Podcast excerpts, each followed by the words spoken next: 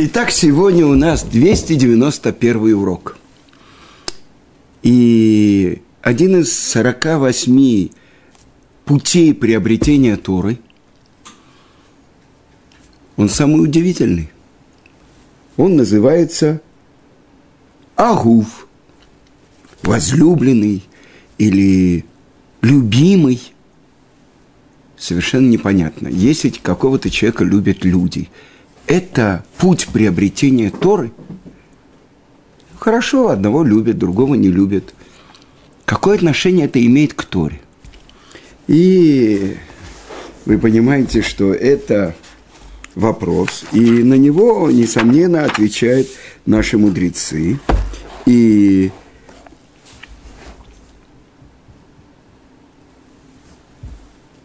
так объясняет комментатор – и что они говорят? За что человека любят другие люди? Прежде всего, у нас есть общее правило. Сказано так в Талмуде, что Творец отмеряет человеку той мерой, которой он мерит. И учится это в Талмуде из того, что описывается случай с Биламом, злодеем, который был на уровне э, знал Творца и имел в виду бунтовать против него. И сказано так, по тому пути, по которому человек хочет, его ведут. И это то, что Творец ведет себя с каждым человеком той мерой, которую он отмеряет. И тогда давайте подумаем, за что любят человека. И это то, что сказано в трактате Йома, 86 лист. Сказано так. «Ваагавта это Ашем Элокеха» и полюби Ашема, Творца Всесильного твоего. Что значит? Чтобы через тебя другие любили Творца. И так сказано про Авраама Вину. Авраам Огави, мой а, Авраам мой возлюбленный. Объясняют комментаторы, что сказано у пророка. Он так любил Творца, что делал его любимым у других. Но теперь посмотрим, что продолжает Талмуд и говорит. Если человек учит письменную Тору, устную Тору, э, служит и учит законы из того, что он находится рядом с мудрецами, это называется мешамеш талмидей хакамим, и все, что он делает, это по верности. Он не изменяет своим принципам. Его речь с другими людьми благожелательная. Тогда что говорят о нем люди? Счастлив отец – который его породил. Счастлив его Рав, который обучил его Торе. Ой, всем другим людям, которые не учат Тору. А если есть другой случай, когда какой-то человек учил Тору письменную, устную,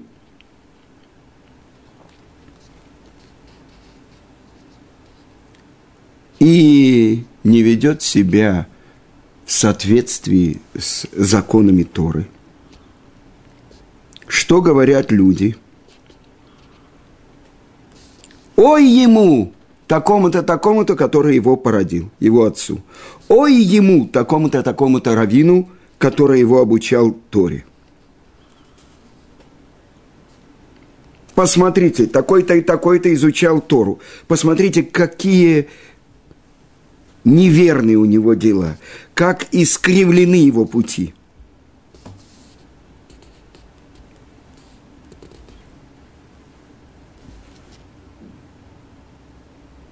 Тогда отсюда мы учим, что когда человек верно учит Тору, она как бы пускает свои ростки в его сердце. И сказано так в нескольких местах «Рахмана либо Бай». Творец желает сердца человека. Так вот, что это такое? Если человек правильно себя ведет, через это проявляется та Тара, которую он учил. И приводят э, комментаторы то, что написано в главе Лех-Леха. Учим мы от первого иври еврея мира, от нашего праца Авраама. И так написано, так говорит великий мудрец Америки Рав Авраам Пам, глава Ешивы Тора и Дат. И он говорит так. То, что сказано про Авраама. Ваягадла Шемеха. И как бы возвеличу твое имя. Что это значит? Возвеличу твое имя в глазах других людей. А зачем это Аврааму нужно? И так объясняется это, то, что мы учили, и это высказывание э, мы учили в четвертой главе поучения отцов нашей Масехет, которую мы учим. Три короны в мире. Корона Торы, короны коинства, корона царской власти, но корона доброго имени поднимается над всеми. И так объясняет это Хофицкайм что через то, что есть у человека доброе имя, это значит, что через него приближаются люди к Творцу – к А, сказано к Авину Шебашамаем, Отцу, который на небесах. И то, что делал Авраам Авину, он раскрывал людям знание о едином Творце. Тем, кто до этого служили идолам.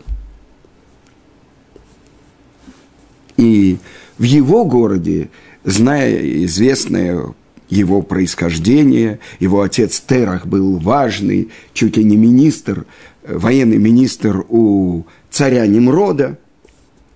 Э, его почитали э, даже из уважения к его отцу. Несмотря на то, что он испортился, он перестал служить идолам. При всем при том, важная семья, но когда он отправился по повелению Творца, когда Творец ему сказал «Лех леха, мерцеха, мимоладейтеха, мибейтавиха» «Уходи из земли твоей, из родины твоей, из дома отца твоего».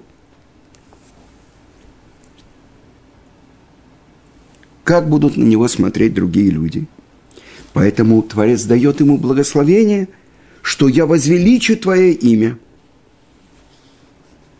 и пишет Хофицхайм, что если человек действительно хочет приблизить других людей, он должен прежде всего исправить свои качества. То есть приобрести доброе имя.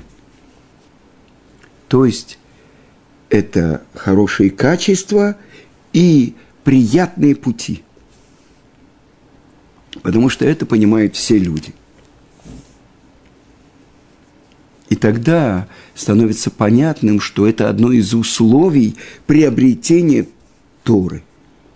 Чтобы человек вел себя и действовал, чтобы он был любимым другими людьми. И через него будет любимо имя Творца – И продолжает Хофицкаем в книге Шем Алам и говорит так. Тора, с чем ее можно сравнить? И он приводит древний, древнюю притчу, древний пример.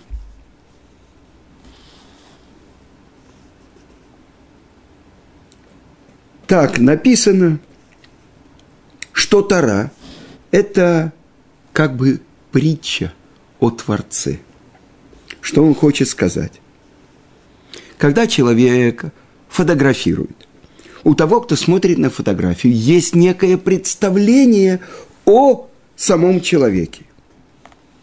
чтобы вглядеться в него, понять его. Так и Тара, святая Тара. Она как бы притча, через которую мы можем хоть немного постичь славу Творца.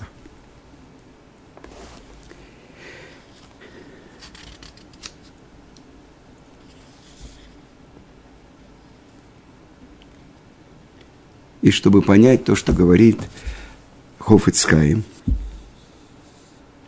мы должны осознать, что никакого представления о самом Творце, о сущности Его мы не имеем. Потому что сказано в святых книгах, никакое, никакая мысль не может его постичь. А как же все-таки мы постигаем Творца?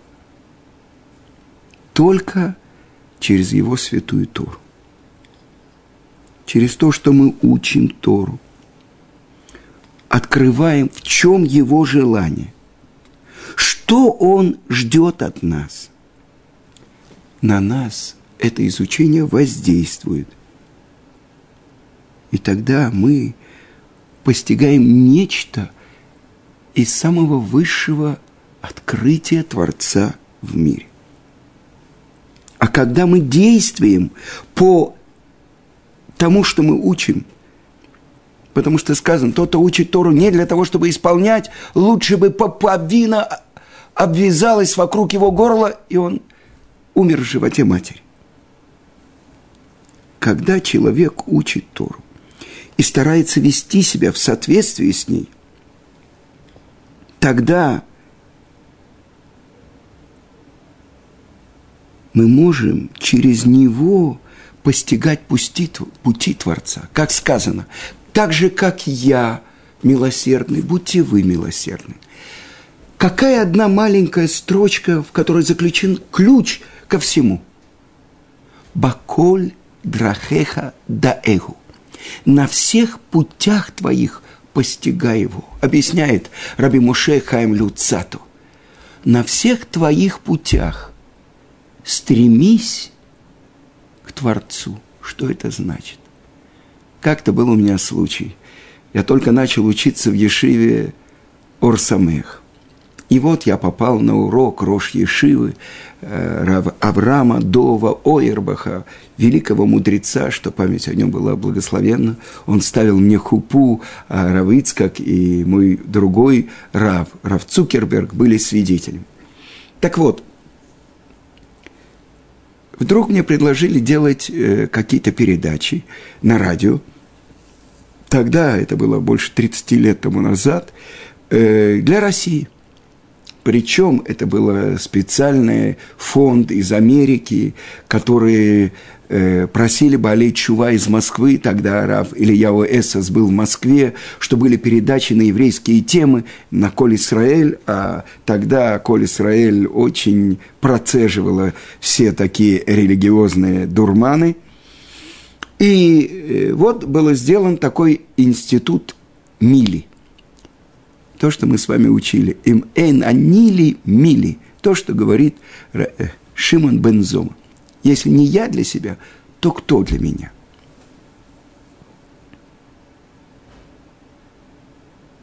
Извините, это Хилель сказал.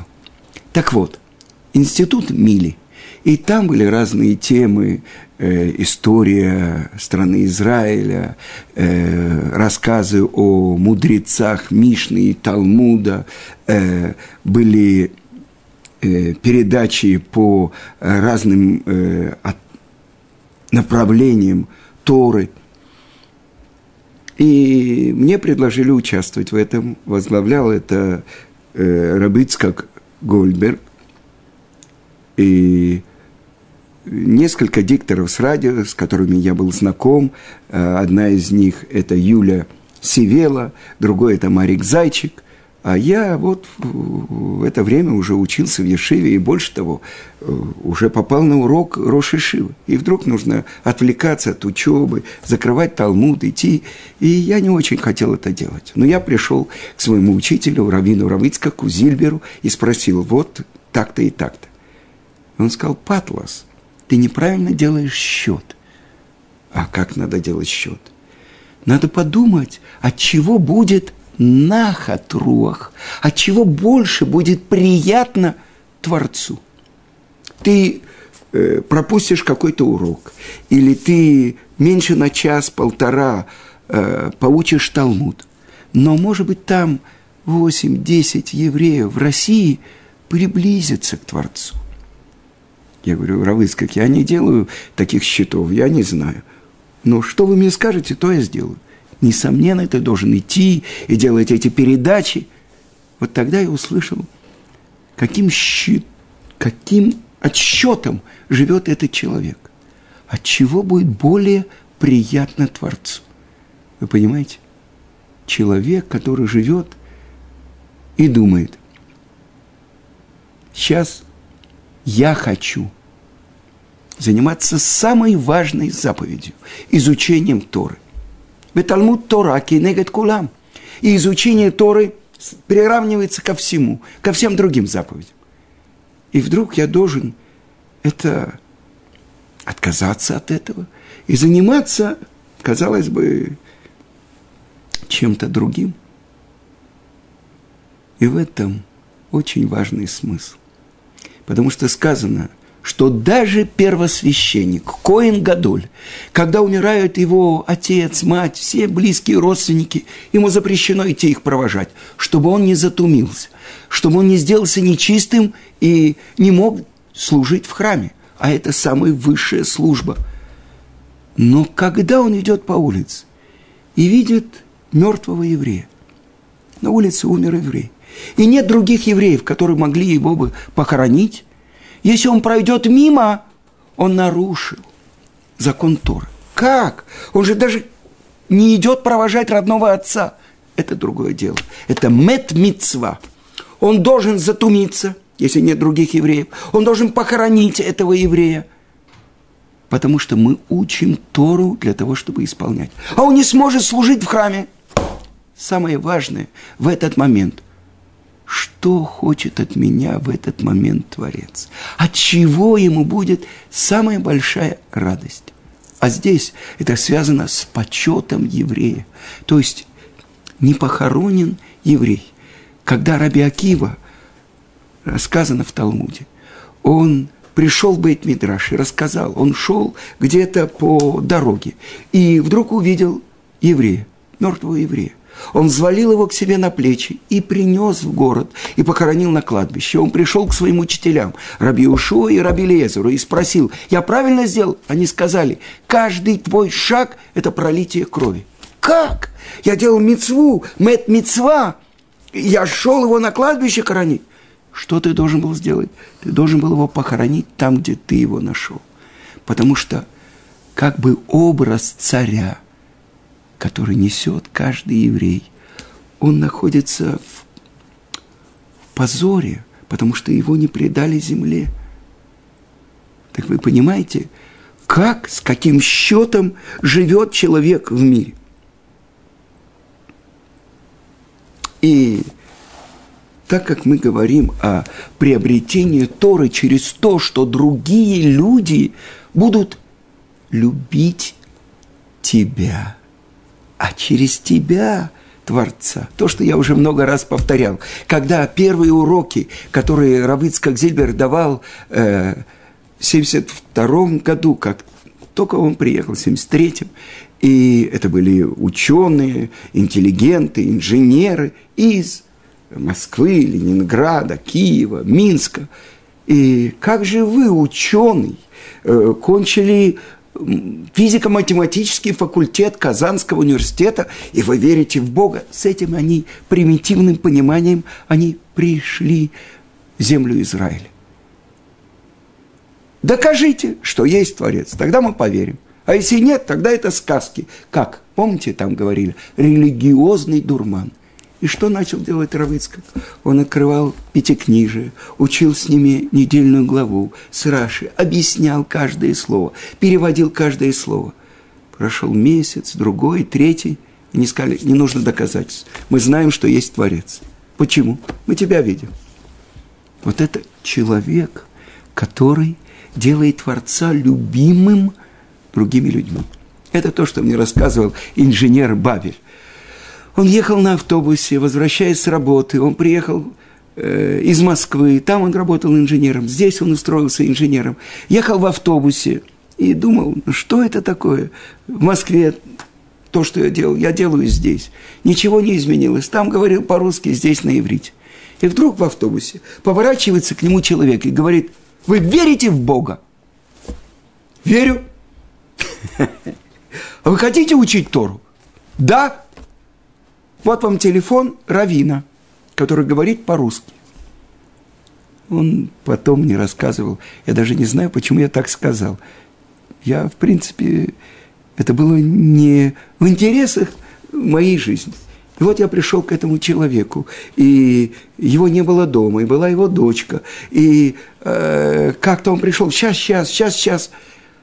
А потом вот начался первый урок, второй урок. И то, что Равицкак Гольдберг, Гольденберг говорил, что Равицкак такой человек, что если вы его встретите и сумеете воспринять, это поменяет всю вашу жизнь.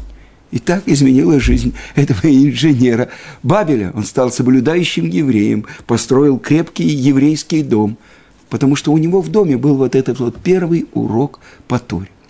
И я хочу привести вам из того, что сказано Мидраш Раба на книгу Дворим, рассказывает Талмуд про Раби Шимона бен Шетаха.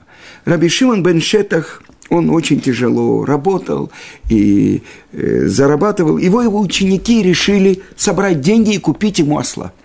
И он согласился. И вот они пошли, и у одного араба купили осла – а когда они по дороге посмотрели, то в ремешке э, на шее этого осла был маленький мешочек, а там был бриллиант. И так они обрадовались. Это то, что Творец послал нашему учителю Раби Шимону бен Шетаху. И они показали ему бриллиант и так далее. Что сказал Раби Шимон? Я купил осла, но не бриллиант.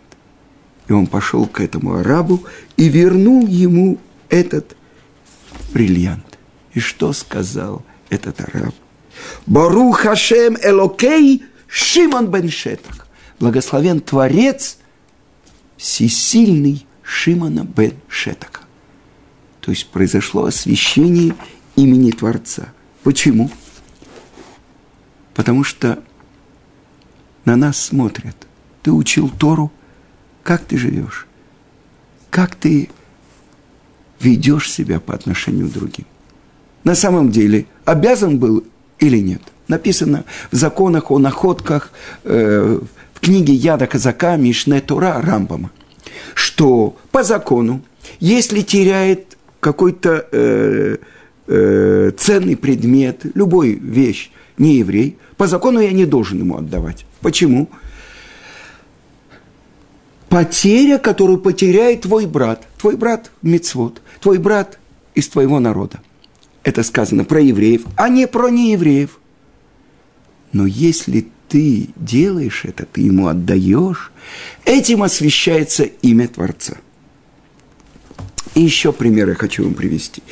И великий, э, великий раввин, Раби Акива Эйгер, он был главой мудрецов своего поколения. До сих пор то, что его вопросы на Шулханарух, э, если кто-то из Рашей Шивот пытается э, решить его вопрос, ответить на него, на него смотрят так.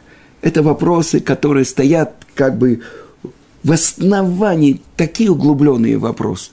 И настолько он был великий мудрец – что часто это только про, если ты отвечаешь, может быть, ты не понял глубины вопроса. Так вот, он, э, ему посватали девушку, и он должен был приехать на субботу к своему тестю, и вот он приехал в город, и он узнал, что еще один э, молодой человек приехал в город, и они должны были в субботу говорить дрошу в синагоге. Сначала должен был говорить Раби Акива Эгер, а потом этот молодой человек. И вот все собрались, и Раби Акива Эгер вышел, и он задал вопрос, он э, как бы попытался на него ответить, э, как бы сказал половину, смешался и ушел и сел в сторонку. А потом выступил второй молодой человек, дал блестящий урок, и тесть очень разгневался, что говорили сваты, кого мне посватали, что это такое, кто этот человек. А молодой человек, который после него, все были довольны, все поздравляли э, отца невесты. И Моцей Шаббат, этот молодой человек, который был вместе с Раби Акива Эгером, уехал. И тогда Раби Акива Эгер попросил своего тестя, чтобы он разрешил ему выступить на следующей субботе. И на следующей субботе он дал такой урок, что все раввины города, все увидели, какой великий мудрец приехал в их город. И, конечно, тесть был очень доволен и так далее. Но почему, он спросил, ты так плохо вел себя в предыдущую субботу? Я не знаю, ответил ли ему и объяснил ли ему Рабиакива Эгер. Но он думал о почете вот этого второго молодого человека, жениха. Так это то, что мы учим. Из поступков, как себя ведут те, кто учит Тору для того, чтобы ее исполнять. Нахат руах леборы – этот народ, Творец, ты сотворил для себя. И я вам приведу еще один случай. Это то, что происходило в Иерусалиме. И раввином тогда был Рав Йосиф Хайм Зоненфельд, великий мудрец. И всегда, постоянно э, был э, в грозные дни, это было в Йом-Кипур, в Мусав, вел один кантор. И вот он умер. И за несколько месяцев до грозных дней и вся община приходила к Равину и спрашивала, кто же будет кантором в грозные дни, кто будет молиться Мусав. И Рав Йосиф Хайм Зоненфельд говорил, я знаю, я знаю, не волнуйтесь, я найду. Ну, уже прошел месяц Илюль, в начале месяца Тишрей, подошли к нему главные Габаи общины и спросили, ну, Рав может нам сказать, кто же будет э, молиться Мусав? Он сказал, да-да, я знаю, кто. И вот прошел Роша Шана, и вот приближается Йом-Кипур, опять подошли важные люди общины и спросили у Рава, ну, Рав может нам сказать, кто будет? Вы увидите, вы увидите. И вот наступил Йом-Кипур. Прошла вечерняя молитва. И утром – все увидели, что после утренней молитвы подошел Раф Зоненфельд к сыну умершего Кантора и сказал, я хотел бы, чтобы ты помолился эту молитву. Да, Раф, но я ведь даже не повторял, я не знаю, но ты же столько лет слышал, как молился твой отец. Я хочу, чтобы ты молился. И молодой человек вышел и надел талит, и начал молиться. И он молился хорошо, но после, э, в перерыве, подошли важные люди общины и спросили, почему Рав поручил молодому человеку, даже сыну умершего Кантера, молиться такую важную молитву Йом-Кипура. И тогда Равзон Атвель им сказал, вы знаете, кто там находится, Бейзрат Нашим, там, где молятся женщины. Вдова этого Кантора. Представьте себе, что было бы с ней, если бы она увидела, что кто-то другой молится ту молитву, которую она на протяжении десятилетий слышала от своего мужа. Как бы обливалась кровью ее сердце. Сколько огорчений мы принесли бы этой вдове. Да, но ведь в Шулхана Рухе написано, что не молится молодой человек, нужно найти умудренного человека, у которого дети, который э, обладает всеми... Да, я знаю, что написано в Шелханаруке. Но вы посмотрите то, что написано в Мишнем Бруре. Если нет у такого человека, то можно брать даже молодого. А здесь счет нанести, как бы увеличить горе женщине, которая находится в трауре. Принести дополнительное огорчение вдове. А когда молился ее сын – сердце ее радовалось, что он продолжает делаться. Тогда мы понимаем, какие счета на сердце у того человека, который учит Тору ради того, чтобы ее исполнять. Это удивительная вещь. Последнее, что я хочу вам рассказать. Недавно э, в Израиль приехал очень важный человек, который э, живет в Москве, состоятельный еврей, который поддерживает Ешиву, Ешиву Мир, поддерживает Колели, э, изучение самых трудных мест, Мишны, Колель, Таарот. Человек, который э, руководит горской общиной. Горский еврей Герман Габриэль Захаряев. И вот он хочет э, восстановить в еврейском народе, чтобы отмечали День Победы над Амалеком, над Гитлером. Не 9 мая, не 8 мая, а Каввав, Бейяр, 26 Ияра. День победы над тем, который хотел полностью уничтожить еврейский народ, как все амалеки из семейства амалеков на протяжении веков. И привели его в браки, я был свидетелем, э, вечером, в место, где то, что у нас э, после продленного дня, после изучения э, в хедерах около 200 э, детей, я не знаю, от 8 до 14 лет, они приходят и учат Мишну э, с раввином, и попросили его сказать пару слов. И он сказал – вы самые богатые люди в мире. Человек очень состоятельный. Почему? Потому что вы учите с детства нашу святую Тору. А потом, ну, э, принесли коробки со сладостями, и каждому ребенку начали раздавать по э, такой коробочке со сладостями. На что обратил внимание этот спонсор, этот человек? Он сказал, я увидел, что даже если какой-то ребенок получал две коробочки, он вторую передавал другому. Вот это, через это, ради этого мы учим Тору, чтобы ее исполнять. Может быть, другому не хватит, а я возьму две. Он сказал, вот это то, что я увидел. Этому учит Тора.